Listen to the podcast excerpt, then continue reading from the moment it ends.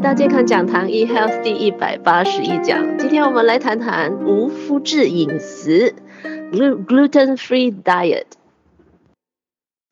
麸质对健康有害吗？麸质会让人发胖吗？有的人呢，甚至谈到麸质就一直摇头啊。所以，呃，总觉得说，好像如果我们的饮食里边呢，去除掉这个麸质，就是说它采取一些 gluten-free 的。一些的食品的话呢，是不是会更健康呢？所以呢，今天呢，我们来揭开哈这个肤质上的疑云呢，看看事实真相到底是什么。肤质 （gluten） 它是一种存在于小麦。大麦以及黑麦等谷物中的蛋白质，啊，近年来呢，就有这样的一个饮食趋势啦。人们呢是想说尽力的避免使用麸质啊，然哦，希望说通过这种的饮食方式呢，是不是能够帮助这个消化更健康啦，减减轻体重啦，改善自体免疫疾病，甚至有人说，哎，这个无麸质这个饮食的话，好像呢对自闭症的症状也好像有帮助呢。所以市场上也因此催生了数十亿美元的无麸质产业。所以到底避免重的食用麸质的话呢，真的是像人们所想象这样可以治愈一切的疾病吗？答案是不然的，哦，是未必的。其实今天麸质对我们人体没有害处，它不会导致我们的健康有任何的伤害，除非对一种人。除非他是对有患有乳糜泻 c e l i a disease） 的一个患者，而那麸质呢，的确呢，对乳糜泻的患者呢是有伤害的。除了患有乳糜泻的人呢，对我们平常的人，没有患乳糜泻的人呢，麸质对我们的人体呢是一点健康的伤害都没有的。乳糜泻呢，它是一种遗传性的自体免疫疾病哦。那乳糜泻的患者呢，他的免疫系统会对麸质产生过度的反应。那久而久之呢，这种过度的反应呢，会对小肠内的这个壁啊，小肠的内壁造成伤害。所以呢，并且呢，它会阻止身体对某些营养的吸收啦。所以呢，这个乳糜泻呢，是可以通过验血来确诊这个人本身是不是有患有乳糜泻的。所以乳糜泻呢，呃，是有治疗的方式。那乳糜泻呢，一定要及时治疗，或者是阻止它恶化。那不然的话呢，它会导导致营养不良啦、贫血啦，甚至骨质疏松症、不孕症，或是甚至癌症的。所以麸质的饮食，它其实对乳糜泻的患者就非常的不利咯，因为呢，它会导致它的小肠壁造成损害吗？那如果今天，呃，没有患上乳糜泻的人呢，是肯定不会，呃，吃了因为吃了麸质的食食物的话呢，导致身体啊、小肠啊任何的个部分啊有伤害的，所以我们绝对要放心，不需要去避免麸质的。至于啊，呃，有的传说，呃，这个如麸质的饮食啊，是不是可以帮助消化啦，或者是可以治愈跟消化有关的疾病啊，或者是可以去呃，对某一些儿童的疾病的症状，如注意力。呃，缺陷过动障碍 （ADHD） 或者是我们叫做过动症，或者是自闭症，会有帮助吗？其实呢，没有。哦，没有证据显示说这种疾病呢，如果是在饮食中去除了麸质，哦，对这种病疾病呢，会有任何的帮助哦，也没有任何的减轻的一个呃证据显示都没有的。反而。有些人因为要避免麸质的食物啊，嗯，